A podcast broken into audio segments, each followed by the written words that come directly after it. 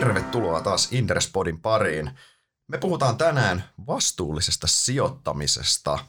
Ää, mulla Saulilla on studiossa vieraana Mika Leskinen S-Pankilta kautta Fimiltä. Ää, Mika on yksi Suomen johtavia vastuullisen sijoittamisen asiantuntijoita. Tervetuloa Mika. Kiitti paljon, kiva olla täällä.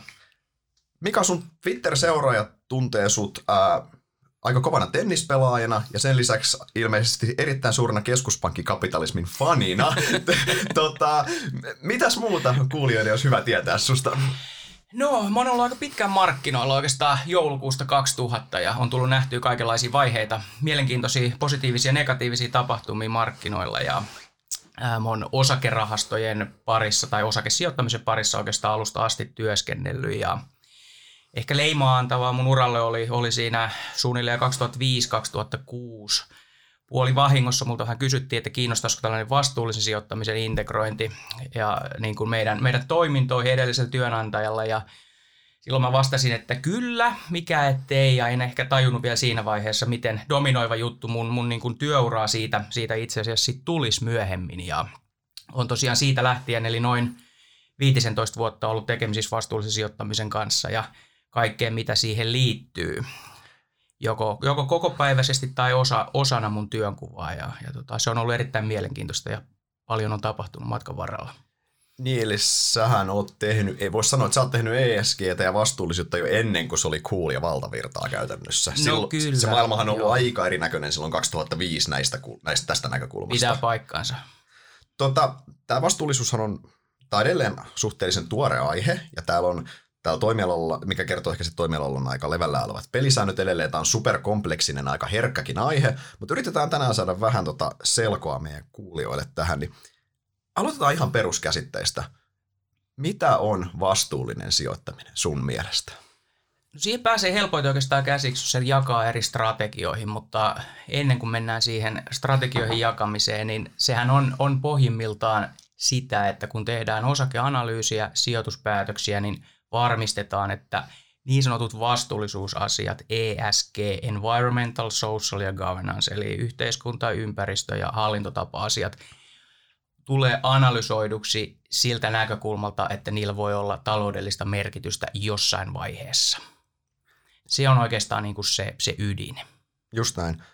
Ja tietyllä tavalla tämähän, tämähän, tässähän on paljon elementtejä riskianalyysistä ihan pelkästään, koska nämä asiat on noussut merkittävissä määrin esiin tässä. Joo, ja varsinkin alkuvaiheessa ne nimenomaan tuli riskien muodossa, muodossa esiin, erilaiset isot onnettomuudet sun muut, ja sitten alettiin miettiä, että olisiko tätä voinut nähdä jotenkin, oliko, oliko niin kuin riskihallinta kunnossa yrityksessä, että ainakin oltaisiin minimoitu tällaisten asioiden tapahtumisen todennäköisyys.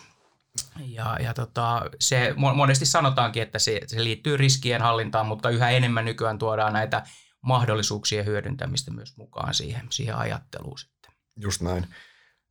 Mikä sun mielestä on taustalla siinä, että tämä vastuullisen, vastuullinen sijoittaminen on niin sanotusti räjähtänyt ja tästä on tullut tämmöinen valtavirta ja buumi. Me ei oikeastaan, nykyään ei, ei enää ole sijoittamista ilman vastuullista sijoittamista käytännössä. No just näin. Mä itse sanoin jo, FinSIF, mikä on tällainen Suomen vastuullisen sijoittamisen yhdistys, perustettiin kymmenisen vuotta sitten ja muistan vieläkin, kun oli siellä paneeli lopuksi ja kysyttiin, että mitä vastuullinen sijoittaminen on kymmenen vuoden päästä. Ja mä sanoin, että toivottavasti ei tarvitse puhua enää vastuullisesta sijoittamista, että meillä on vain sijoittaminen. Ja sitä kohtihan tässä, tässä ollaan tietenkin menossa. Vaikka edelleen kohti. puhutaan tässä vastuullisesta. Vaikka ei puhutaan ja me ei varmasti siitä päästä ihan, ihan niin kuin heti eroon. Mutta ky- kysymys se, että miksi, miksi tämä on nyt räjähtänyt, niin tietysti ilmastonmuutos on, on niin kuin se, se syy. Ja, ja niin kuin viimeisetkin pikkuhiljaa ymmärtää, että uskoo ilmastonmuutokseen itse tai ei, yhä harvempi ei usko tietenkään, mm-hmm. niin äh, todella moneen yritykseen sen ihan taloudelliseen menestykseen ilmastonmuutoksella on, on niin kuin vaikutusta joko vähän, vähän enemmän tai tosi paljon. Kyllä. Ja se merkitys voi olla positiivinen tai negatiivinen. Kyllä, koska yhtä lailla siis sä voit olla toimialalla, mikä on osa sitä ongelmaa, milloin sun tavallaan sun tulevaisuuden näkymä on merkittävästi heikompi ja riskit korkeampi, tai vast, vastaavasti sä voit olla osa sitä ratkaisua. Juuri näin. Esimerkkinä sä voit olla öljyyhtiö tai sä voit olla vaikka tuuliturbiinien valmistaja, jolloin tavallaan sun kasvunäkymäthän on ihan fantastisen hyvät itse asiassa, näin? Eli tämä niin kuin ihan, jos mennään ihan ruohonjuuritasolle, yht, yhtiötasolle. korjaa jos on väärässä, mutta tämä trendi ja tämä vastuullisen sijoittamisen nousu, niin tämähän on pääosin sijoittajalähtöinen asia itse asiassa. Kyllä, se on sijoittajalähtöinen asia. Ja tämähän on ihan fantastinen juttu, koska valitettavan usein, jos mietitään niin vaikka varainhoitotoimialan kehitystä, finanssisektorin kehitystä, niin se on regulaation lähtöstä. Usein regulaatiot tulee mm. se tuuppaus, että nyt pitää tehdä näin tai noin. Mutta tässähän niin sijoittajat lähtenyt vaatimaan muutosta näitä asioita ja ollut kiinnostuneita näistä ja sektori on vaan vastannut siihen huutoon. Näinpä, ja nyt itse asiassa regulaatio tulee vähän perässä, yes. yrittää, ja mä en ole ihan varma, kuin hyvä asia se on, mutta se on toinen joo, keskustelu sitten. Joo, joo, mutta, se, mutta tämä on mun mielestä niin tämä on ihan fantastinen juttu, että tämä menee näin päin, että se niin kuin, et, ja jos mä itse mietin, mikä tässä on tausta, niin miten koen, että yksi iso, iso asia, jos mennään ketjuun vielä eteenpäin, niin siellähän on sitten lopulta kuluttajat. Ja niin kuin internetin ja digitalisaation myötä, niin meillähän tiedon kulku on, no globaali tiedonkulku on muuttanut muotoaan täysin. Me käytäisiin nanosekunnissa saadaan tietää, mitä toisella puolella maapalloa tapahtuu. Ja tämän läpinäkyvyyden ja tämän lisääntymisen myötä, niin nämä epäkohdathan nousee esiin. Eikö niin? Jatkuvasti. Kyllä, kyllä. Ja kun epäkohdat nousee esiin, niin kuluttajat ovat yhä valveutuneempia ja he myös haluaa sitä muutosta. Sen myötä myös sijoittajat haluaa sitten muutosta ja sitten se ketju lähtee toimimaan. Ju, just näin, eli tietyn tyyppistä tapahtumista on tullut enemmän taloudellista merkitystä omaavia kuin mitä ne aikaisemmin oli. Ja tämä on yksi syy siihen, että tieto kulkee ja kuluttajat voi reagoida tosi nopeasti erilaisiin tapahtumiin sitten. Just näin. Tota, tähän vastuulliseen sijoittamiseen liittyy aika paljon väärinymmärryksiä. Käydään ni- niitä tässä peruskäsitteiden ohella vielä läpi. Mitä, tota, mitkä on sun mielestä suurimmat väärinymmärrykset, mitä tähän kokonaisuuteen liittyy? No ensinnäkin se pe- perinteinen, että on vain tällaista hyvän tekeväisyyttä ja höpö, höpöä, pu- puunhalausta ja muuta, mutta e, eihän nyt kukaan, niin kuin äsken keskusteltiin tästä ilmastonmuutoksen vaikutusta yrityksen taloudelliseen tilanteeseen, niin sehän, sehän on niin kuin fakta ja, ja tota, se ei ole niin kuin kumoaton. Osittain tämä, tämä kumpuaa ehkä siitä, että meillähän oli aikaisemmin, ää, ennen kuin tultiin 2000-luvulle, niin eettinen sijoittaminen – ja se tarkoittaa puhtaasti sitä, että meillä jokaisellahan, tai useimmilla on ehkä joitain semmoisia asioita, mistä me ei, ei tykätä, mm. tykätä ja niin kuin syystä tai toisesta nähdään ne pahoiksi. Ja, ja tuota, eettinen sijoittaminen perustuu siihen, että jätetään sijoittamatta johonkin sen takia, että henkilökohtaisesti en, en niin kuin tykkää. Olkoon kyse vaikka tupakasta tai alkoholista tai, Aseet tai. Tai Aseet tyypillisesti näin. Aikuisviihdeteollisuus, nämä on yleensä Ju, juuri näin. käytännössä. Ja, ja si, sitä oli niin kuin pitkään. Sitten tuli 2000-luku ja alkoi tulla tällaista niin kuin, nimenomaan eettinen sijoittaminen kehittyi vastuulliseksi sijoittamiseksi. Eli puhekielessä, arkikielessä monellahan nämä on ihan samoja asioita, mutta ne ei ole samoja asioita. Eli vastuullisessa sijoittamisessa pyritään nimenomaan tähän niin kuin, no, maksimoimaan voittoja, ris, riskit huomioiden. Eli se on sijoittamista. Ja eettisessä sijoittamisessa oli muita tarkoitusperiä mm. sitten. Ja toki eurooppalaiseen, pohjoismaalaiseen, suomalaiseen vastuulliseen sijoittamiseen on jäänyt joitain jäänteitä sieltä eettisen sijoittamisen puolelta. Eli on aika tyypillistä, että joihinkin asioihin kategorisesti ei sit sijoiteta. Mutta pyritään yhä selvemmin, että niihin on joku objektiivinen syy. Kansainvälisillä sopimuksilla kielletyt aseet. Tupakka tekee, tekee niin kuin poissulku aika kovaa tuloa mun mielestä lähes kaikki maailman maat on allekirjoittanut sopimuksen, jolla pyritään lopettamaan tupakointi. Kyllä. Ja sitten äh, ehkä tällainen poissulun renesanssi on, on tämä hiili, fossiilinen niin kuin, tuo, tuotteet, ja siinä ei sitten enää käytännössä olekaan kuitenkaan kyse enää eettisestä, vaan silloin puhutaan ihan puhtaasti jo taloudellisista syistä, ei enää sijoiteta niihin. Just näin. Joo, tämän on itsekin huomannut, että tämä monesti ajatellaan, että se hyvän tekevyys, se, että, riski, että poiketaan sitä riskituottokäyrältä tavallaan Joo. täysin, vaikka niin, niin kuin sanoit, niin tämä on osana riskien, risk, tämä on riskien hallinta ja toisaalta myös niin, niin kuin yhtä lailla kuin mikä tahansa muukin megatrendi, niin niiden mahdollisuuksien Kyllä. tunnistamista juuri itse näin, asiassa. Juuri näin. Ma, niin kuin kärjistään tai yksinkertaistaan, niin maapallolla on valtava ongelma, mikä, voi, mikä on ilmastonmuutos pahimmillaan voi uhata niin kuin ihmiskunnan olemassaoloa. Kohtuullisen isosta ongelmasta puhutaan siis. Meillä on massiivinen ongelma, yritykset reagoi, yritykset lähtee sitä ratkomaan käytännössä, ja siinä totta kai jaetaan pelimerkit uusiksi. Aivan. tehdään tämä siinä Juuri mielessä. Näin. Toinen, minkä itse on huomannut, mikä mun mielestä on ehkä väärinymmärrys, on se, että tätä asiaa pidetään jotenkin irrallisena yritysten toiminnasta. Tämä on päälle liimattu asia. Tämä on vähän niin kuin projekti. Just näin. Joo. Ja silloin kun se on tällainen projekti, niin silloin se ei ole aitoa ja sillä ei ole niin kuin mitään silloin se oikeasti kyllä sijoittaja näkee, näkee sen läpi, läpi, että onko tässä kyse niin kuin oikeasta jutusta vai, vai tota, niin, onko se siellä yrityksen strategiassa mukana. Ja jos se ei ole, se on oma kansio tuolla, että nämä, nämä jutut meillä on olemassa. Siitä ei kyllä käytännön elämää ihan hirveän paljon hyötyä ole kelleen. Että. Just näin. Joo, toi on mun, mun mielestä just tavallaan, niin kuin, mä oon joskus verrannut tätä, tätä asiaa tavallaan esimerkiksi niin kuin luottoluokituksessa. Vähän kaukaa haettu, mutta mm. ajatusmallisesti mm. tavallaan se, että, että yhtiö on tietyn luottoluokituksen yhtiö, ja sitten, että se ei ole mikään erillinen asia, vaan se vaikuttaa ihan kaikkeen, juuri mitä näin, se yhtiö tekee. Näin, niin yhtä näin. lailla tämä tavallaan, että vaikka se ei ole niin selkeää se, mikä rating sulla on, mm. mutta se, että jos sä olet vaikka nyt sitten öljyteollisuudessa ja sä oot siellä, tai hiiliteollisuudessa tai jossain, niin sä olet tavallaan, sä sä olet tietyn kategoriassa sun riski, se vaikuttaa riskitasoon, se vaikuttaa kaikkeen, kyllä, se vaikuttaa kyllä. tulevaisuuden näkymiin kaikkeen. Sä et voi irrottaa sitä asiaa sen kontekstista. Näin on. Ja itse asiassa tämä luottoluokitus on hyvä esimerkki. Nyt tässä viime vuosien aikana on, on niin kuin vihdoinkin tapahtunut sekin, että luottoluokittajat vie niihin omaan luokitusmalleihin ilmastonmuutoksen.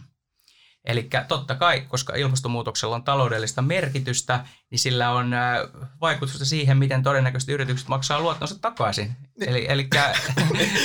Yhtä lailla kuinka todennäköisesti maksaa osakkeomistajille niiden pääomat nimen, takaisin. Nimenomaan, nimenomaan. Niin. Eli se on ehkä jossain määrin, miten nyt sanoisi, viimeinen tunnustus siitä, että tällä on merkitystä, että ne menee sinne luottoluokituksiinkin jo, jo mukaan tämä, tämä asia.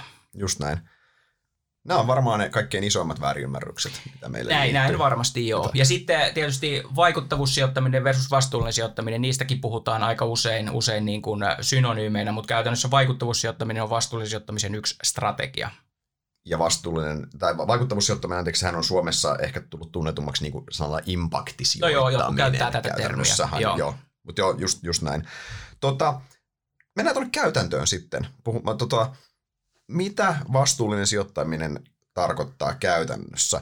Varmaan ehkä parhaan kuvan saisi, jos sä kerrot, että mitä, miten sun työpäivä tämän vastuullisuuden ympärillä on muuttunut, sanotaan viimeisen kymmenen vuoden aikana vaikka. Se varmaan antaa aika hyvää kontrastia tähän. Joo, no tietysti ne ensimmäiset vuodet meni, meni tota, itsekin tietoa hakiessa ja tietoa ei hirveästi ollut saatavilla silloin, sitä on pitänyt jopa itse luoda, luoda tässä, tässä matkan varrella, mutta Ää, kun mainitsit tuosta, että yrityksissä se, se vielä joskus on erillinen juttu, niin totta kai se sijoittajillakin oli silloin alussa. alussa mm. niin kun, siellä oli ehkä ihmisiä, ketkä, ketkä teki tätä vastuullisuutta. Siinä vaiheessa luotiin, luotiin periaatteita, miten toimitaan, mietittiin niitä prosesseja, mistä salkuhoitajat saa tarvitsemansa tiedon, onko sitä tietoa edes olemassa vielä. Mutta pikkuhiljaa sitten vuosien varrella kaikki tällaiset – vastuullisen sijoittamisen periaatteet alkoi valmistua ja oli aika selvää, mitä niissä on. Käytännössähän niissä kerrotaan, mitä vastuullisen sijoittamisen strategioita tehdään ja miten niitä tehdään ja ehkä vielä perustellaan miksi. Ja sitten se seuraava vaihe, vaihe oli, että saatiin tosiaankin vietyä se sinne niille, jotka tekee niitä sijoituspäätöksiä. Et se ei riitä, että meillä oli siellä ne, ne tyypit, ketkä valmisteli näitä periaatteita, vaan oikeasti ne tehtiin ja sen jälkeen ne on niin kuin viety sinne salkunhoidon prosesseihin. Ja tietysti mulla on helpottanut se, että mä oon näistä, ketkä vastuullisessa sijoittamisessa on ollut kauan mukana, niin yksi harvoista, ketkä on itse toiminut siellä sijoittajana siellä organisaatiossa samaan aikaan. Puhuin niin sanotusti samaa kieltä salkuhoitajien kanssa, koska olin yksi heistä. Niin, eli sä ymmärrät ne prosessit ja Nimenomaan, ymmärrät ymmärrän tavallaan se sijoitusmaailman realiteetin mm. sieltä. Niin se auttoi ehkä, ehkä siinä asian läpimenossa sitten.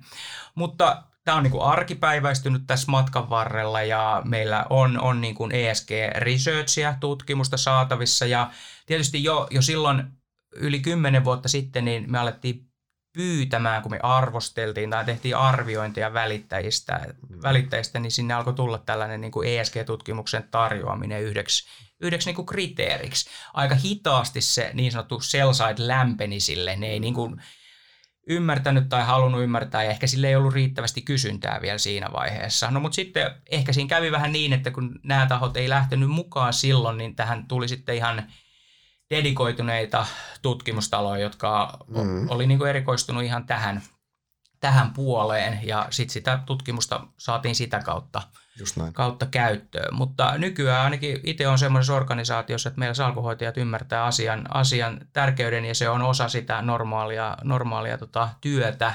Ja siinä mielessä he, helppo tilanne, kun on, on luotu mm. nämä, nämä toimintatavat ja tietoa on tarjolla.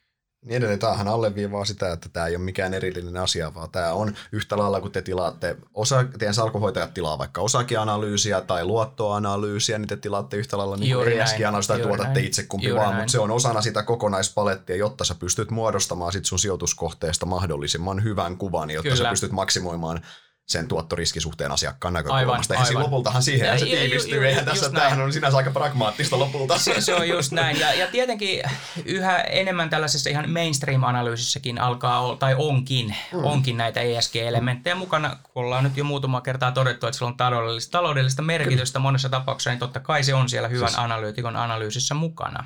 Siis totta kai, siis kyllähän jos mä, jos mä niin kuin mietin sitä niin kuin omaa reflektoin siihen omaan työpäivään, miten meillä analyysissä vaikka kymmenen vuoden aikana tämä muuttuu. Eihän kymmenen, kymmenen vuotta sitten, niin eihän mm. tästä niin analyysissä juurikaan puhuttu Aivan. erittäin vähän. Neste eri... analyytikko todennäköisesti on tietämättään integroinut ESG-näkökulmaa omaan analyysissä, mutta silloin hän ei itsekään tiennyt sitä, ei, että hän teki sitä. Just näin, mutta tavallaan sitten pikkuhiljaa tavallaan niin on selvää, että et, ja, ja, siis se on hyvin sinänsä aika pragmaattinen lähestymistapa meilläkin, mutta se on selvää, että jos, sun, jos sä olet toimi, väärällä toimialalla, niin sun riskipreemiot on ihan merkittävästi korkeammat, sun tulevaisuuden kasvunäkymät on huonommat.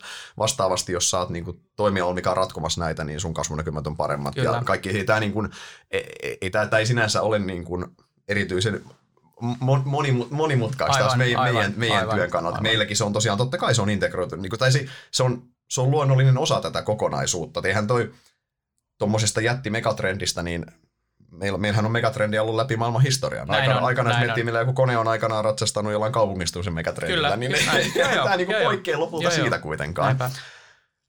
Mitäs sitten, jos mietitään, vähän puretaan niin tuotealueittain tätä, niin perinteinen varainhoito. Tästä aika paljon tulee kriittistäkin puhetta siitä, että kuinka paljon perinteisessä varainhoidossa sä voit oikeasti vaikuttaa. Niin jos lähdetään ihan siitä, että voiko pääomia allokoimalla siirtämällä paikasta toiseen vaikuttaa?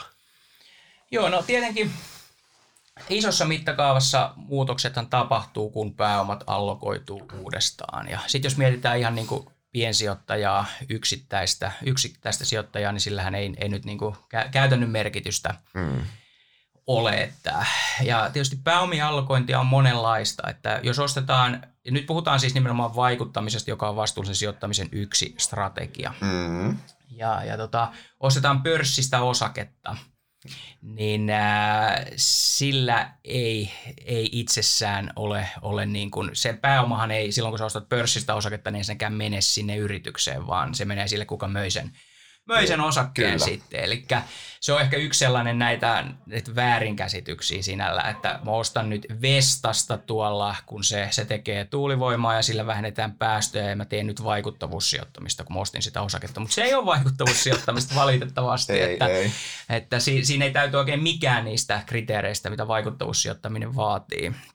Ja Tietenkin sitten kun isossa mittakaavassa miljoonat ihmiset allokoi pääomia pörssissäkin, niin sillä voi alkaa olla vaikutusta, mutta se vaikutuskanava on pääomakustannus. Eli kun joltain toimialalta pääomat niin kuin pakenee, niin silloinhan sen, sen toimialan pääomakustannus kasvaa.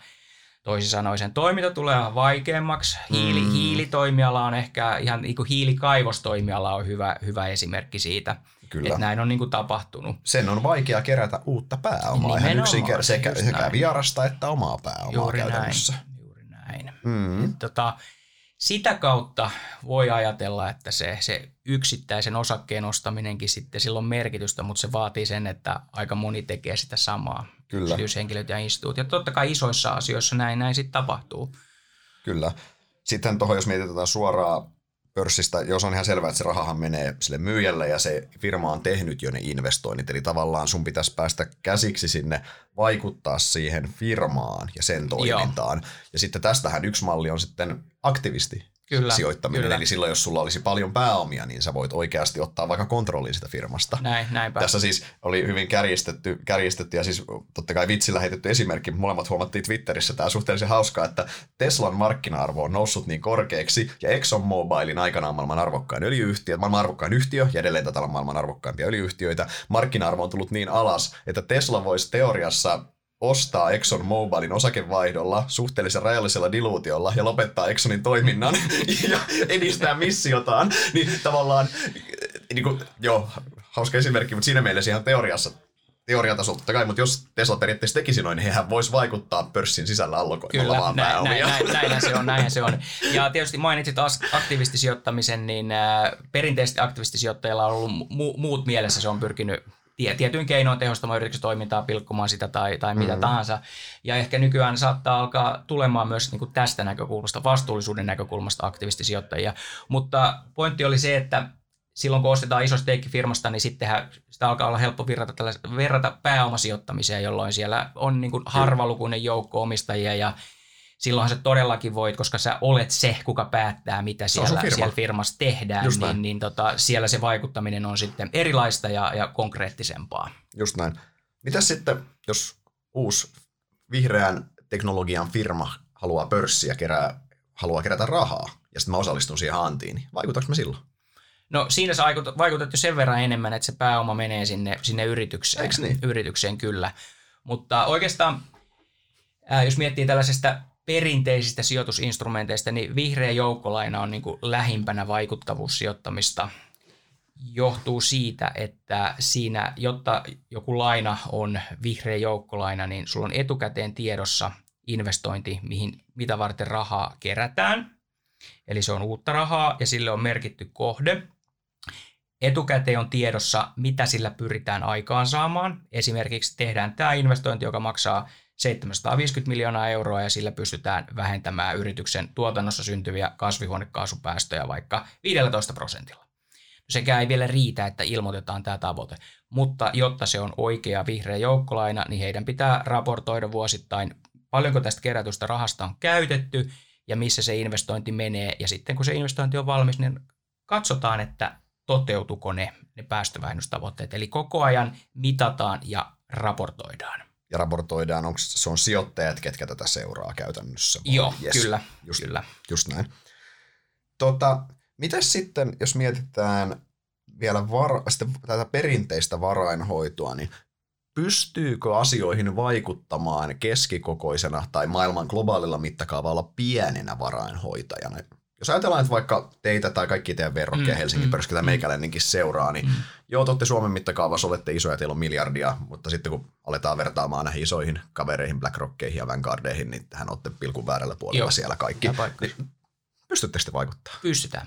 Kerro no, mitä. Minkä takia? sen takia, että kaikki ne sijoittajat, joilla, jotka oikeasti tekee muun muassa vaikuttamista, joka oli siis yksi vastuullisen sijoittamisen strategia. Mm-hmm. Ne seuraa jotain tietyn tyyppisiä, ää, no kutsutaan niitä nyt vaikka analyyseiksi. Ja, ja tota, silloin kun herää tarve vaikuttamiselle, tarkoittaa, että joku asia on mennyt pieleen ja siellä jossain nousee punainen lippu, ensin nousee oranssi lippu. Mm-hmm. Ja kun ne sadat, ei sadat, vaan tuhannet, kymmenet tuhannet instituutiosijoittajat, pienet tai isot, seuraa näitä, näitä lippuja, joita loppujen lopuksi, vaikka niitä nyt on kymmeniä täällä maailmassa, ketkä tekee tätä analyysiä, niin siellä on niin kuin kaksi, kolme, neljä nimeä, ketä niin kuin suurin osa seuraa. Niin mehän ei olla silloin ainoat, ketkä ottaa sen puhelimen käteen, kun siellä nousee se punainen lippu. Että tämä niin oikeastaan perustuu siihen, että ne yritykset saa niin kuin todennäköisesti tuhansia yhteydenottoja siitä, siitä samasta asiasta. Ja sitten se painaa. Sitten se painaa. Just Eihän näin. kukaan toimitusjohtaja halua, ja otetaan vielä askel taaksepäin. Yhä enemmän tiedetään, tai monilla, ainakin meillä, mä näen sen, että kun tehdään vaikuttamista, niin siellä on pakko olla niin kuin siellä putken päässä vaihtoehtona se poissulkeminen siitä yrityksestä, jos ei se asia tule korjatuksi. Että se on tavallaan uhka. Ja aika monella muullakin on näin. Ja jo, se tuo lisäteho siihen vaikuttamiseen. Kukaan toimitusjohtaja ei halua johtaa, tai sanotaan, että harva toimitusjohtaja haluaa johtaa yhtiötä, mihin yhä useampi ei voi sijoittaa esimerkiksi tästä syystä. Just näin. Joten tämä perustuu tavallaan niin kuin joukon voimaan, vaikka on kyse instituutioista kuitenkin. Just näin. Ja mulla on niin kuin aika pitkälti kokemusta yrityksiä, yritysten lähe, tai lähestyä yrityksiä näissä, näissä asioissa ja voisin sanoa, että ehkä tuommoinen yksi ainoa kategoria on tässä vuosien varrella tullut vastaan, mihin tämä voi olla vähän vaikeaa ja se on tyypillisesti ollut, ollut tota öljytoimiala ja Yhdysvallat toimipaikkana, todennäköisesti pääkonttori vielä Teksasissa ja, ja tota, vielä leimallista se, että siellä on ollut yksi iso omistaja, joka jostain syystä sitten se, se kuitenkin joku osa siitä partnershipista on listattu pörssissä ja, ja tota, mm. näin. Sitä ei oikeasti, yleensä hänen henkilökohtainen varallisuus on joitain miljardeja tai kymmeniä miljardeja, niin häntä ei hirveästi välttämättä kiinnosta kuunnella, mitä, mitä niin kuin muualla päin maailmaa ajatellaan, koska se ei tavallaan uhkaa sitä Just firman näin. toimintaa. Ainakaan vielä silloin jopa ehkä näilläkin alkaa olla hätä kädessä, mutta, Just, kyllä, kyllä. mutta sanotaan, että kaikki muut, ja oikeastaan voi myös ajatella melkein, että mitä isompi yritys, niin sitä sitä niin kuin enemmän tosissaan ne ottaa se, koska heillä on enemmän menetettävää. Ja mä niin kuin painotan sitä, että jos me oltaisiin se yksi ja ainut, kuka siellä vaikuttaa, Sille. niin olisi varmasti hyvin rajallista se mahdollisuus vaikuttaa. Mutta. Meillähän on jonkin verran tullut näitä eri, erilaisia niin sanottuja konsortioita, eli varainhoitajat niin, kuin, niin sanotusti niin kuin Yhteisvaikuttamista. Yhteisvaikuttamista, Joo. niin. Avaako vähän tätä, koska tämän, tämän, tämän yhteisvaikuttamisen mäkin ymmärrän, että se on ihan selvä. Moni Helsingin näistä varainhoitajistahan on liittynyt, mä en tiedä, oletteko tekin liittynyt. Joo, ollaan, ollaan joissakin niin, mukana. Niin avaako vähän, miten tämä toimii, koska se on ihan selvää, että ja sitten ehkä vielä sen lisäksi, että kerrot, miten se toimii, niin myös, että kuka siellä lopulta päättää, mitä tehdään sitten, koska Joo. siellä on paljon toimijoita ja onko se niinku ääni per miljardi vai Joo, no siis y- yhteisvaikuttamisen idea on se, että oikeastaan tehdään tota samaa, mitä äsken mainit, mainitsin, mutta koordinoidusti yhdessä. Että kaikki yes. ei niin kuin ihan itsenäisesti vaan niin kuin toimi siellä. Ja siellä on tyypillisesti joku, jokuhan täytyy kerätä niin sanotusti joukko kasaan. Mm-hmm. Ja yhä useammin ne, tai monesti se joukon kasaan kerääjä on – Meillä on olemassa tällaiset YK vastuullisen periaatteet, mitkä tuli silloin 2000-luvun alkupuolella. Näihinkin usein viitataan, viitataan mutta se, se toimii aika hyvänä semmoisena platformina. Siellä joku, joku haluaa aloittaa vaikuttamisen, niin se voi kerätä siellä, siellä siihen muita mukaan. Tai, tai tota, sitten se itse alusta voi toimia myöskin niin kuin siinä, siinä roolissa. Ja on, on myös muita, muita tällaisia organisaatioita maailmassa, jotka voi, voi aloittaa tällaisia. Ne voi mm-hmm. olla jonkun tietyn, tietyn niin kuin teeman ympärille kerääntyneitä tai syntyneitä organisaatioita, vaikka tällainen fossiilivapaus tai, tai muu. No yhtä kaikki. Luodaan, olla, tunnistetaan kohde, mihin vaikutetaan. Se on usein joku temaattinen kohde ja se kohdistuu ei yhteen yritykseen, vaan iso joukkoon yrityksiä, jotka on alttiina sille, sille asialle.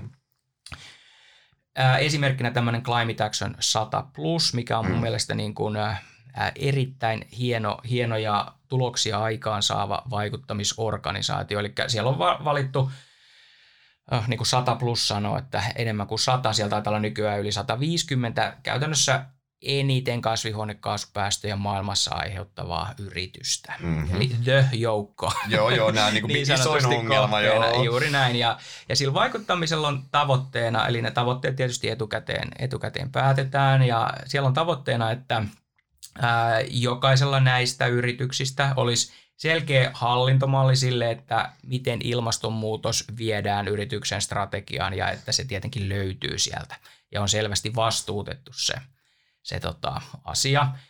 Ja sitten siellä on tavoitteena, että ää, myöskin yrityksen koko arvoketjussa huomioitaisiin Pariisin ilmastosopimus, eli yritys varmistaa, että koko sen, sen arvoketju alihankkijat upstream ja downstream niin on, on tota, Pariisin ilmastosopimuksen mukainen käytännössä. Ja vielä kolmantena tavoitteena on se, että sijoittajille annetaan relevanttia tietoa ilmastonmuutoksesta – Eli jotta me voidaan tehdä viisaita sijoituspäätöksiä ilmastonmuutos huomioiden, niin meillä täytyy olla sitä dataa. Totta kai. Ja ongelmahan on pitkään ollut, ollut se, että kaikki yritykset kertoo asioista vähän eri tavalla. Sitä on vaikeaa, ainakin se on tosi työlästä saada yhteismitalliseksi ja pystyy vertailemaan niitä yrityksiä keskenään. Ää, on olemassa tällainen, tässä vastuullisessa sijoittamisessa muuten paljon kirjainlyhenteitä. Joo, niin Tällainen tota, TCFD-kehikko Task Force for Climate Related Financial Disclosure, Melkoinen joka, sanahirviö. joka on erittäin hyvä, mutta se oli itse asiassa Mike Bloombergin alulle panema, panema Okei. tota, tällainen aloite, ja se on saanut aika hyvin, hyvin niin kuin viime vuosina vuosina ää, suosiota, ja siis siinä toivotaan, että yritys tietyn sapluunan mukaan kertoo, kertoo he, heidän kohtaamat ilmastonmuutoksen riskit ja mahdollisuudet, ja siinä on jopa lueteltu valmiiksi niitä Mm. y- alaotsikoita niille riskeille ja mahdollisuuksille. Ja sen jälkeen sitten pitäisi pystyä päättelemään, että miten se näkyy heidän strategiassa, minkälaisia taloudellisia vaikutuksia näillä, näillä asioilla tulee potentiaalisesti olemaan vähän eri skenaarioissa, eli miten se vaikuttaa myyntiin, kuluihin, ää, pääoman hintaan ja viime kädessä tulokseen. Tämä on semmoinen asia, mikä tulee auttamaan niin kuin sijoittajia, kun se leviää yhä, yhä enemmän ja enemmän tämä tämän tyyppinen. Se ei pakota raportoimaan just niin kuin tie, tietyllä tavalla, mutta se tavallaan niin kuin luo sen kehikon, että näitä asioita olisi hyvä tuoda, tuoda esille. Mutta siinä on oikeastaan mm-hmm. esimerkki tästä ja, ja tota, siellä sitten käytännössä voidaan tehdä esimerkiksi niin, että jokaisella yrityksellä on sitten, kun sinne osallistutaan, niin sinne laitetaan, laitetaan niin kuin ruksit, että mitkä yritykset on niin kuin oman sulla tavoitteena, tavoitteena, että mihin sä haluat erityisesti vaikuttaa ja sitten sinne valitaan, valitaan, että kuka sitä liidaa tavallaan just sitä tietyn yrityksen prosessia okay. sitä tiettyä yritystä kohtaan. Ja okay. näin sitten kaikkien yritysten kohdalla. Ja sitten siellä on ulkopuoliset, ne on niin isoja, isoja juttuja ja työläitä, niin sitten siellä tuo, tuotetaan vuosittain sitten tavallaan, seurataan sitä edistymistä ihan yritystasolla ja, ja tota, kerrotaan niistä ää, jotain julkisuuteen ja enemmän sitten niille, ketkä on mukana siinä. Ja tietenkin sitten, kun se vaikuttaminen loppuu, loppuu niin sitten kerrotaan niin kuin Mitä on edistymiset. Ja niin. kyllä siellä tulee niin kuin vuosittain väli, välitietoa Joo. siitä, että kuinka moni on tehnyt mitäkin. Joo.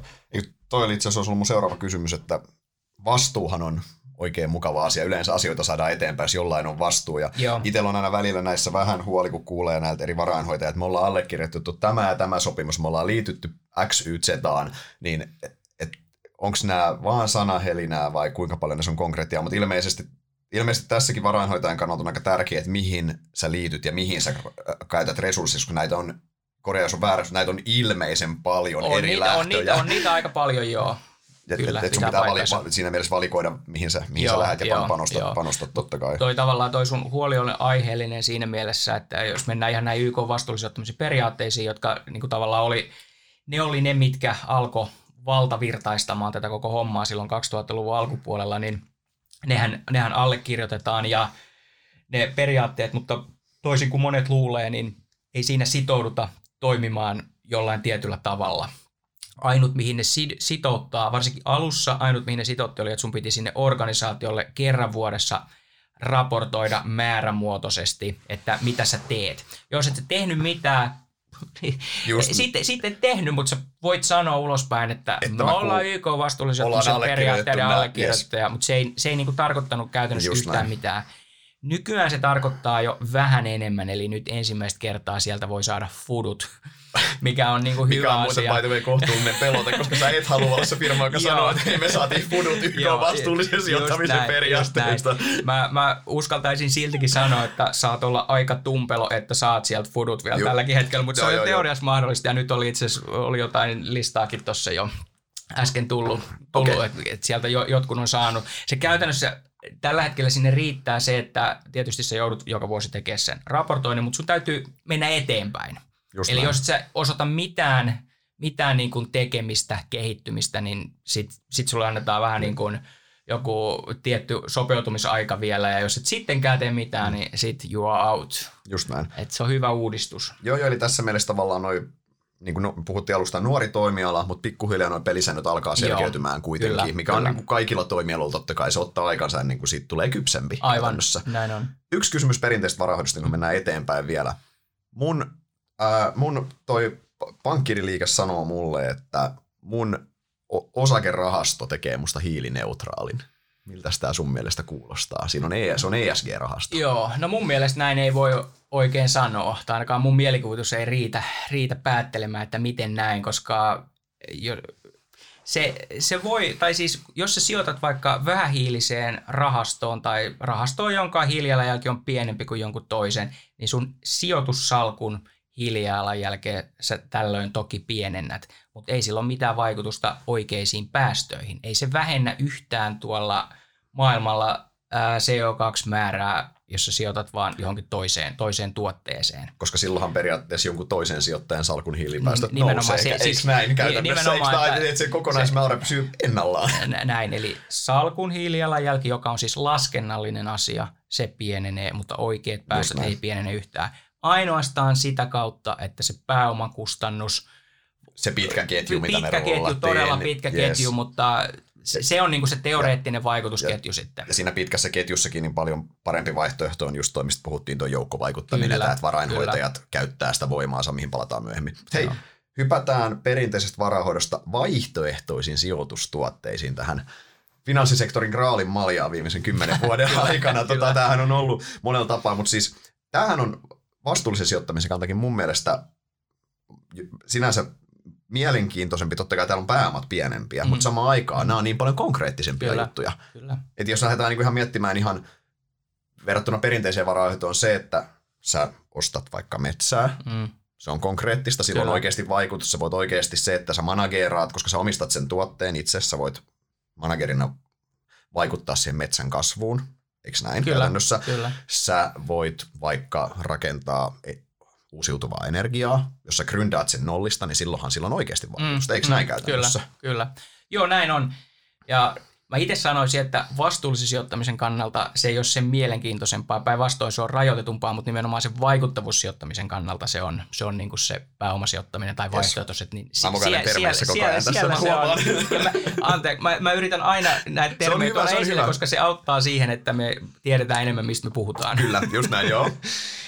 Eli, eli tota, tosiaankin, niin, äh, niin kuin jo tuossa yhdessä vaiheessa sivuttiin, niin silloin sä omistat sen firman tai siellä on harvalukuinen joukko sun, sun lisäksi niitä, niitä omistajia, niin silloin sä pystyt vaikuttamaan, koska sä päätät, mitä siellä, siellä tosiaankin tehdään. Ja, ja sitten tällainen vaikuttavuussijoittaminen, niin silloin se on oikeasti, jos sulla on joku projekti, projekti niin se raha menee sinne ja, ja tota, vielä jos on etukäteen ne tavoitteet ja niitä seurataan, paljonko saadaan aikaisiksi, niin silloinhan se – se on näin.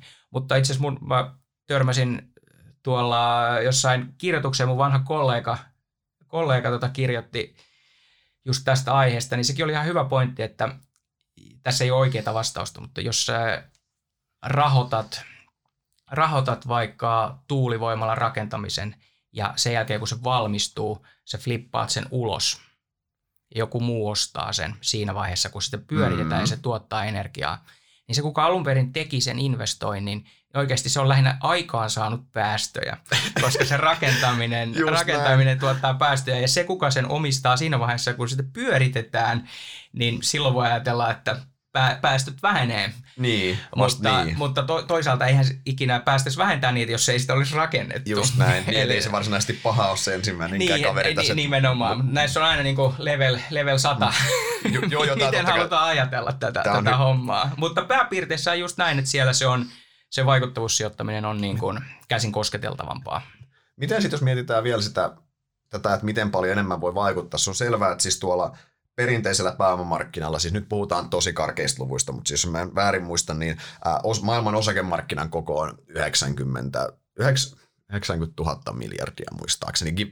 Varmaan pallokentällä on oikea, Joo. olisiko bondimarkkinaluokkaa puolet sit, sit siitä tai mitä. Tämä on niin kuin se koko luokka. Ja tämä, nämä vaihtoehtoiset sijoitustuotteet on muistaakseni, on ihan väärä sun luokkaa 5 000 miljardia tai, että niin pilkku, on, pilkku on eri paikassa, niin tavallaan koska tää, tää, jos mietitään tätä vastu, vastuullista ja vaikuttavuussijoittamista, niin huomattavan ylipäänsä tätä, niin tää, nämä vaihtoehtoiset sijoitustuotteet saa huomion käytännössä tässä Joo, pääosin. aika paljon tällä Tai niin kuin huomattavan ison osan. Eikö kuitenkin se isoin mahdollisuus vaikuttaa on itse siellä perinteisellä puolella, koska ne pääomamassat on siellä oikeasti.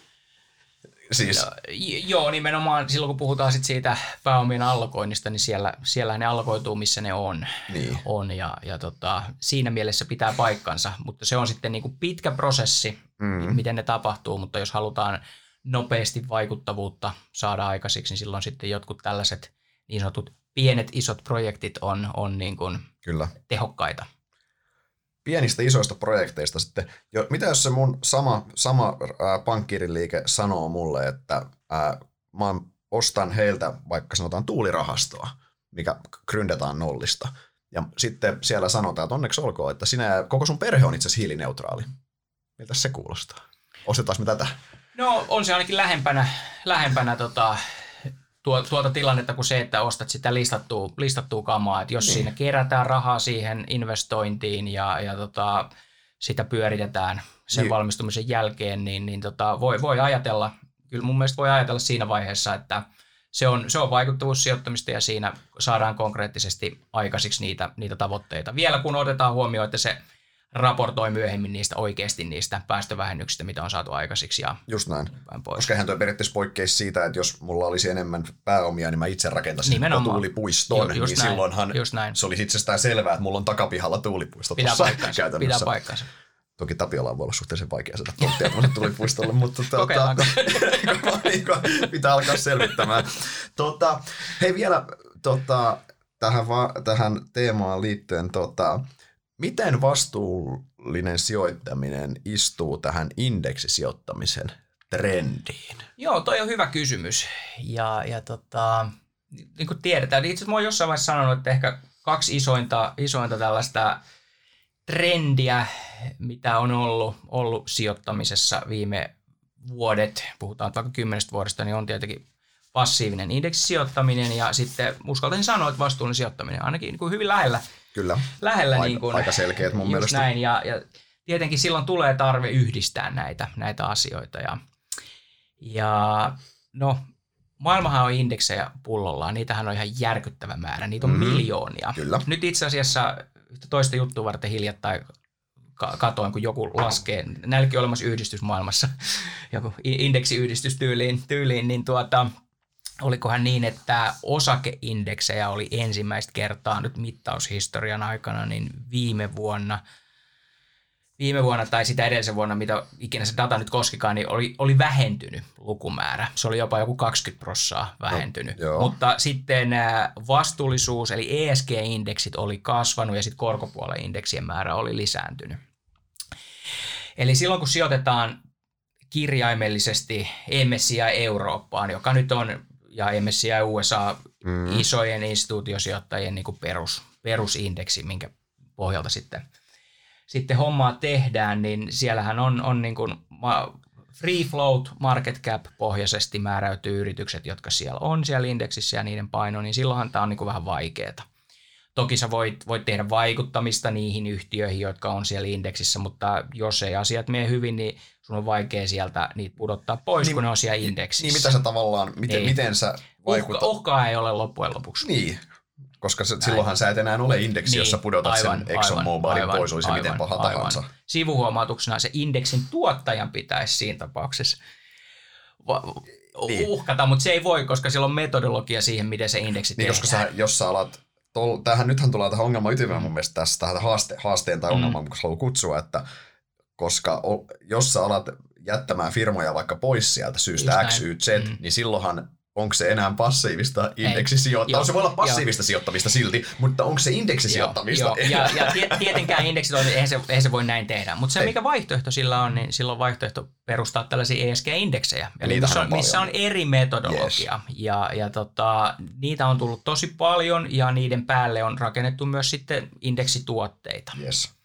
Eli tässä on oikeastaan kaksi polkua, mitä voi edetä. Eli valitsee nimenomaan tällaisen ESG-indeksin, Huono puoli on se, että joku muu on päättänyt hyvin pitkälti sen metodologian ja ne periaatteet, että mitä siihen nyt sitten kuuluu mm-hmm. siihen, siihen indeksiin. Ja saattaa joissain tapauksissa ehkä olla Matti Meikäläiselle vähän pettymys, että okei, no sieltä nyt näyttää löytyvä itse asiassa hyvin pitkälti nämä samat yhtiöt, mitä mitä tuossa normi-indeksissäkin on. No mutta sitten toinen tapa, tapa on, ja me ollaan itse asiassa valittu tää, tällainen tapa, että meillä on tällaisia passiivisia tuotteita – ja äh, ne passiiviset tuotteet perustuu ihan näille yleisindekseille, MSCIin indekseille. Mm-hmm. Mutta me kuitenkin ei sijoiteta täysin niiden indeksien mukaan, vaan me toteutetaan niitä meidän omiin vastuullisen sijoittamisen periaatteita tässä, tässä sijoittamissa. Eli ne on sitten tällaisia passiivisia tuotteita, ei kirjaimellisesti indeksituotteita. Me pyritään markkinatuottoon.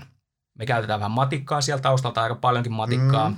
Eli ensin me tehdään ne meidän periaatteiden mukaiset poissulut, pitää olla vähän tietty tietyn tyyppinen ESG-reittaus vähintään ja sitten meidän poissulkulistayhtiöt ei saa olla meidän passiivissakaan tuotteissa. Sen jälkeen meillä on joukkoyhtiöitä. Me lähdetään normi-indeksistä liikkeelle, poistetaan nämä ESG-poistot ja painotetaan ESG mukaan.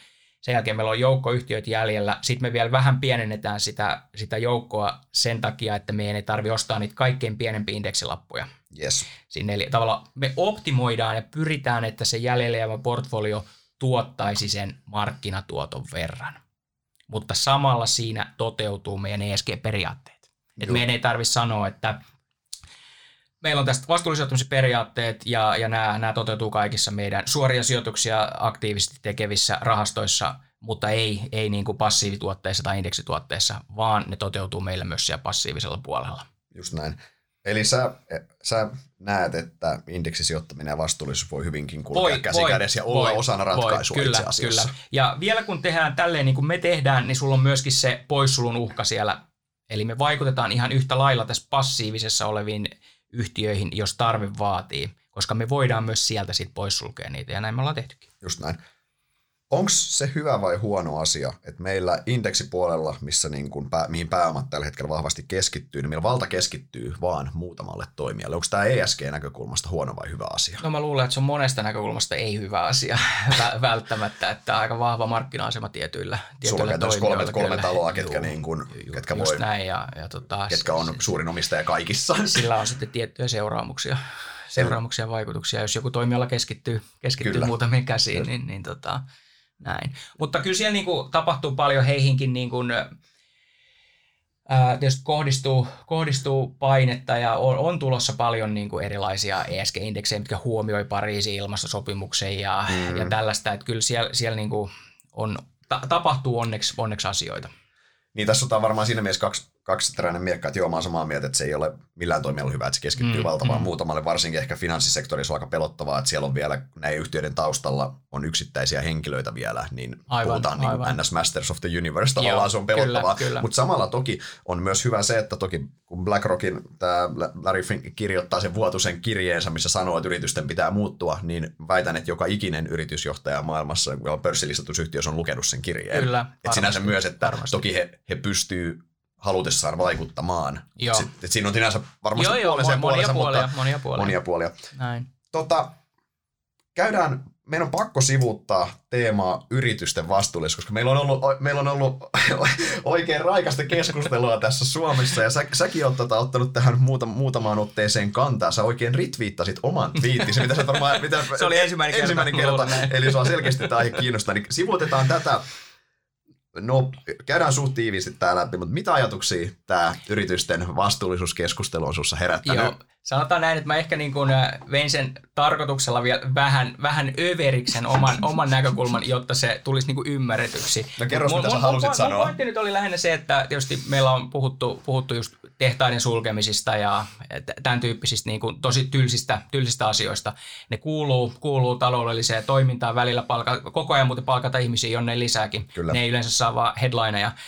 Ja sitten kun kerralla, kerralla moni ihminen joutuu työttömäksi, niin se saa, saa näkyvyyttä ja se on super ikävä asia.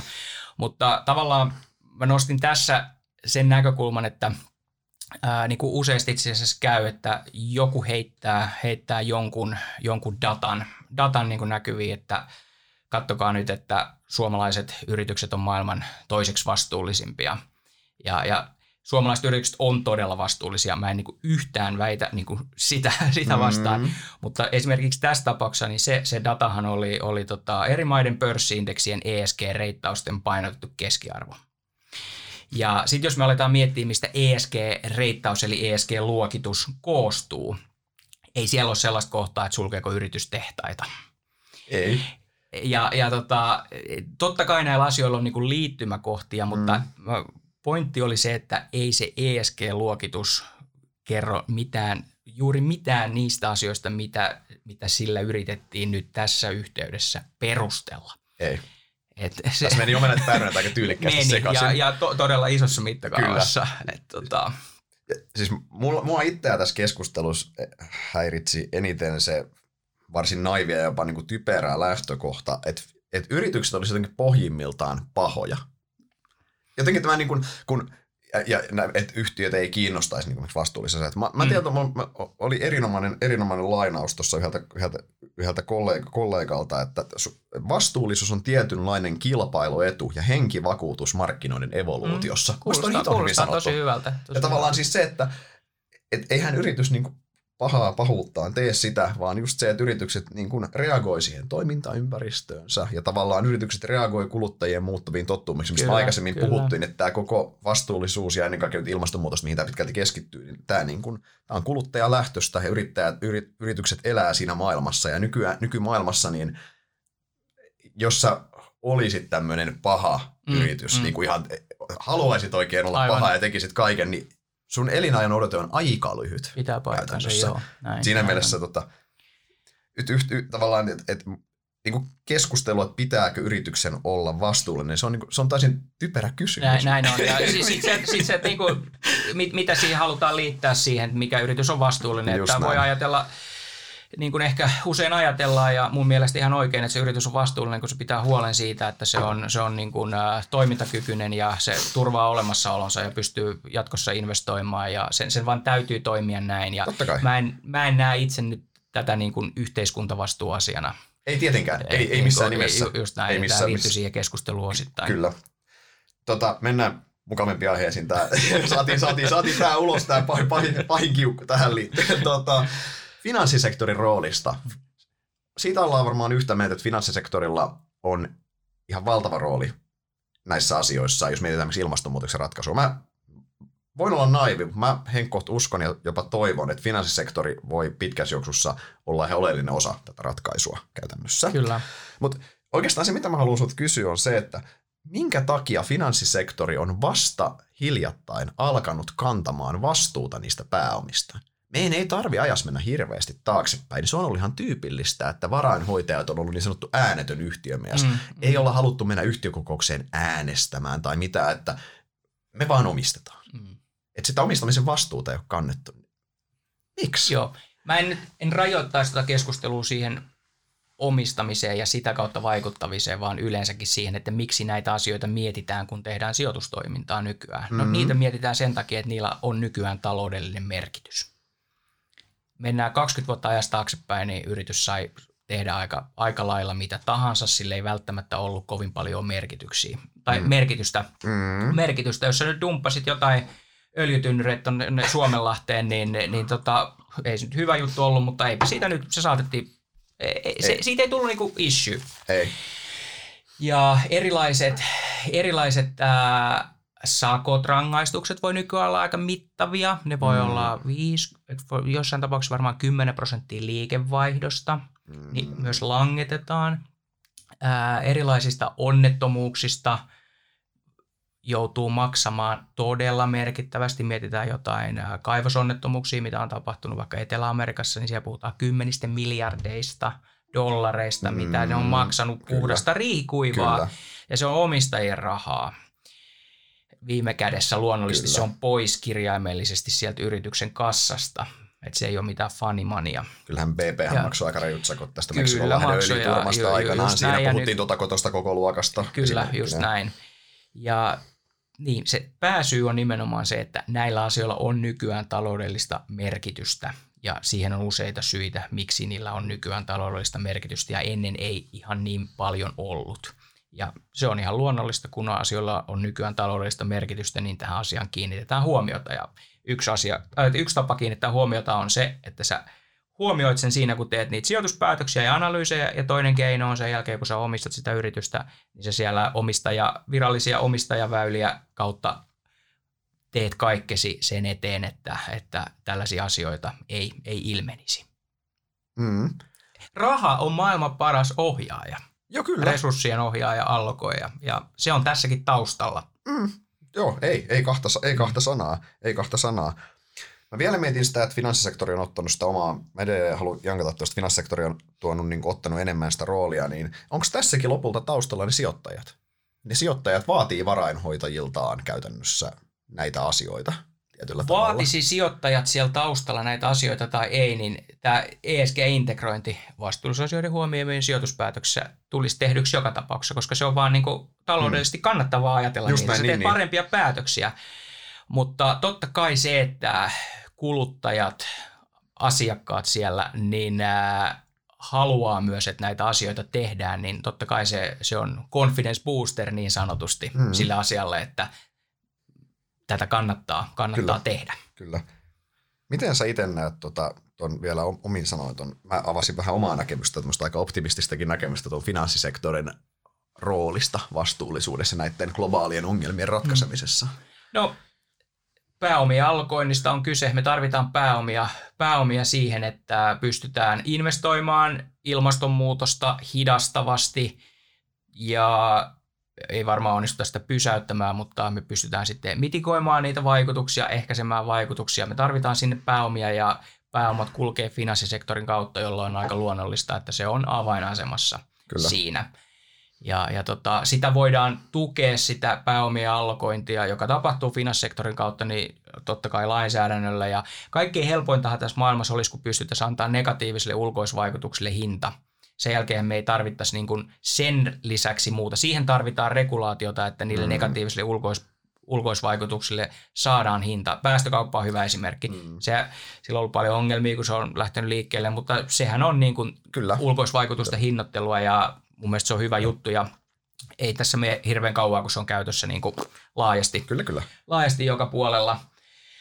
Ja, ja tota, niin, eli me tarvitaan sitä regulaatiotakin totta kai, mutta ilman sitäkin niin raha, raha löytää, löytää kohteensa, erityisesti jos ne ulkoisvaikutukset on, on jotenkin huomioitu. Kyllä.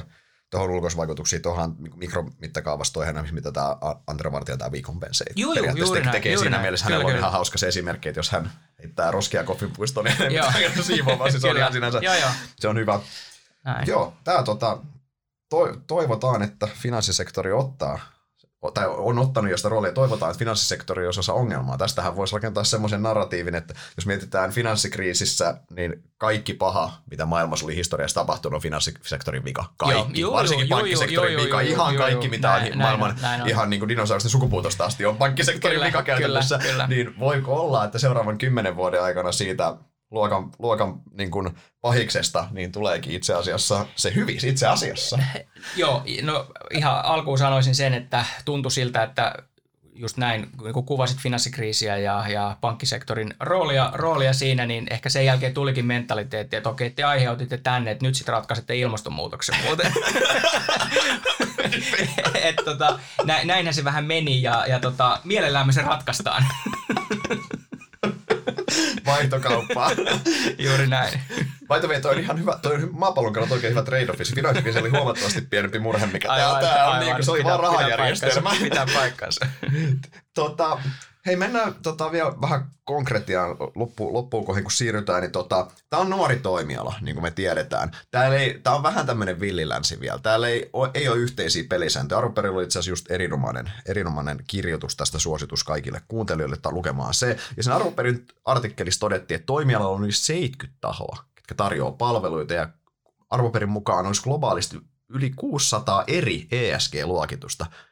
Miten mun sijoittajana tätä viidakkoa pitää lähteä purkamaan? Miten niin kun, kun kaikki on brändätty vastuulliseksi ja kaikki on ESGtä, Mm.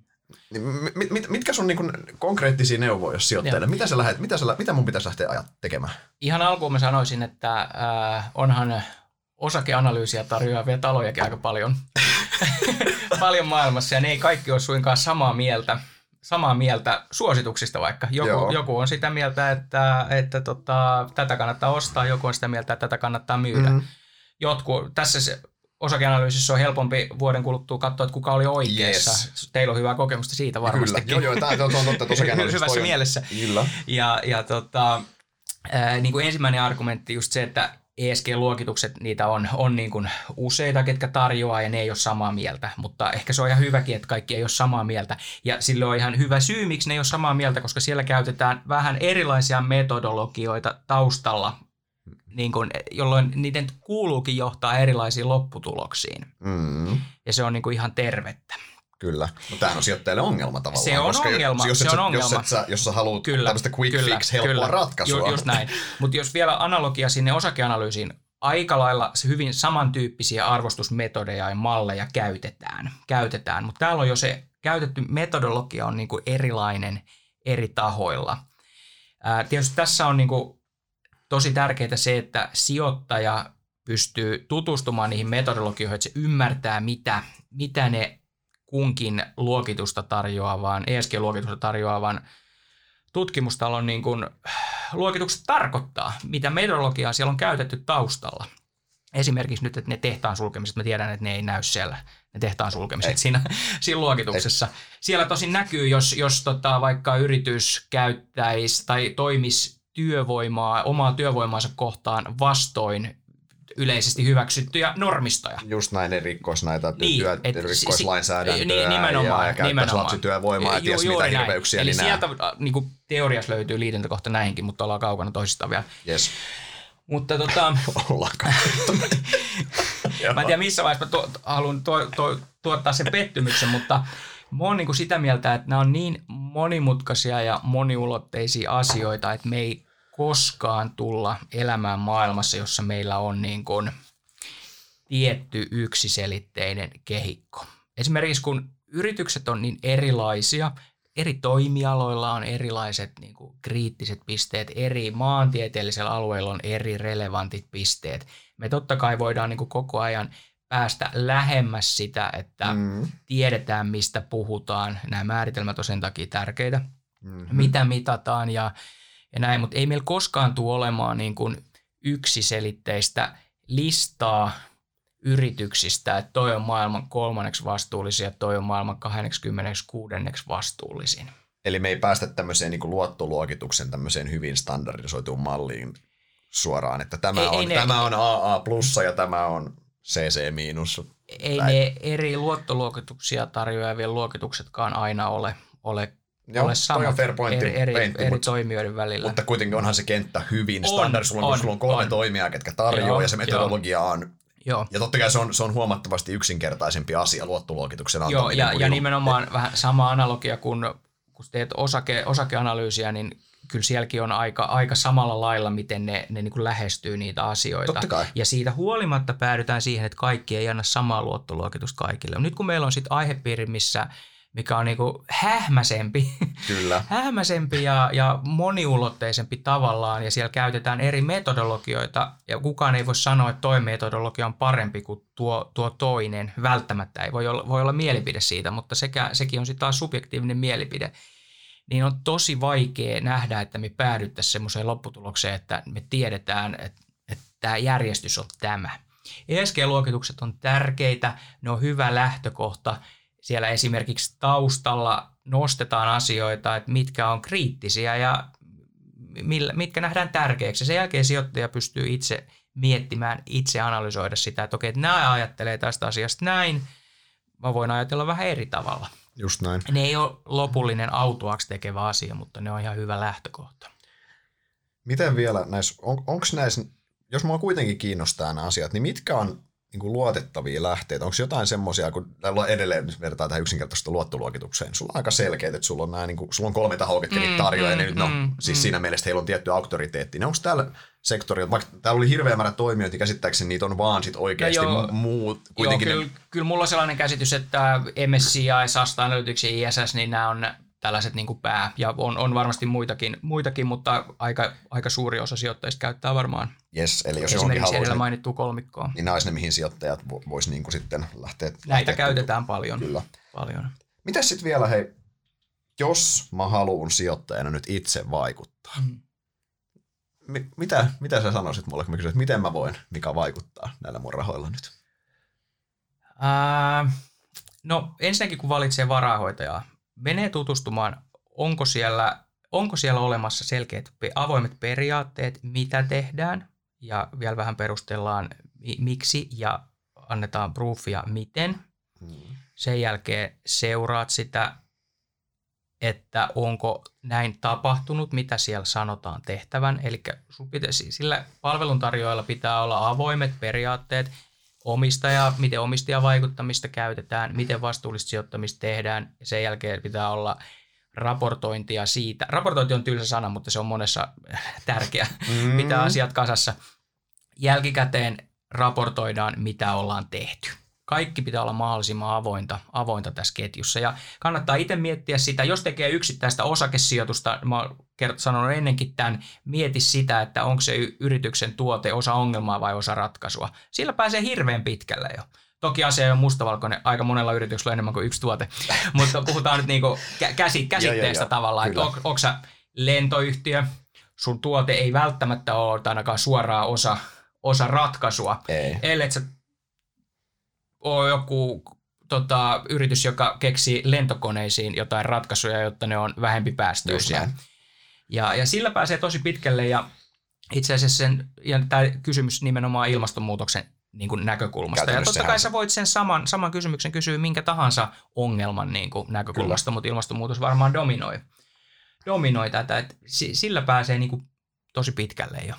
Kyllä, kyllä. Eli tai siinä mielessä niin kuin, jos, ei ole rakettitiedettä ei, välttämättä. Ei, ei. Mm-hmm. Ja just siinä varahoitaja, varaho, jos tavallaan, niin totta kai ensimmäinen taso tietyltä voi ajatella siinä on se, että allokoi niitä pääomia siellä pörssissä itse, joskin sen, sen vaikutusmahdollisuus, kuinka paljon se sitten vaikuttaa, on, Aivan. se on vähän rajallinen. Sitten se, ehkä se seuraava, seuraava leijeri on sitten se, että jos sä haluat, niin sä voit antaa rahat varainhoitajalle, kuka taas pystyy sitten joukkovaikuttamisen ja muun kautta saamaan ehkä enemmän aikaan. Aivan. Ja sitten, olisiko se kolmas taso sitten tämä niin sanottu ihan impaktisijoittaminen on se varainhoitajan kautta tai ei, että silloinhan se menee hyvin konkreettiselle tasolle, että sä olet gründaamassa, sä ostat mets, met, metsää tai olet, olet äh, gründaat tuulivoimaa tai aurinko whatever. Niin aivan, aivan. Tietyllä tavalla näinhän sitä voisi kyllä, ehkä kyllä. yksinkertaista. Toki edelleen hyvin, tämä ei ole näin mustavalkoista. Joo, aivan, mutta aivan. Loppuu vielä, tota, sult kysyttiin silloin kymmenen vuotta sitten, että miltä tämä sektori näyttää kymmenen vuoden päästä, niin kysytään nyt sama. Miltä vastuullinen sijoittaminen näyttää kymmenen vuoden päästä. Pitäisikö, pitäisikö toistaa sana, että toivon, että kymmenen vuoden päästä ei enää puhuta vastuullisesta sijoittamisesta. No, me ollaan päästy tosiaan siinä asiassa lähemmäs, lähemmäs tätä, tätä totuutta, että se käsitetään jo usein niin kuin samaksi, samaksi asiaksi ja sama suunta tietenkin jatkuu, jatkuu ja se, että siitä ei enää puhuttaisi sillä nimellä, niin se ei todellakaan poista sitä faktaa, että se on yhä tärkeämpi osa, osa niin kuin yritysten menestystä, joko mm-hmm. positiivisessa tai negatiivisessa mielessä, mielessä sitten. Ja meillä varmaan tulee, tulee tota, tällainen erilainen fossiilittomuus tulee lyömään läpi nopeammin kuin me arvataankaan tällä hetkellä. Eli ne pääomat, niin kun, se on itse asiassa alkanut jo, on. jo se, se allokointi pois fossiilisista – fossiilittomiin ratkaisuihin, niin, niin tota se, se tulee, mä veikkaan, että se tulee tapahtua nopeammin kuin me arvataan. Kyllä, tuosta tosta, tota, on samaa mieltä ja todella toivon. Tää, toivomme, että meidän molempien, missä työskennellään finanssisektori, on merkittävä osa tätä ratkaisua. ratkaisua. Just näin. Kyllä. Kiitos Mika, ollut tosi mielenkiintoista keskustelua. Kiitos Sauli, oli tosi kiva kyllä.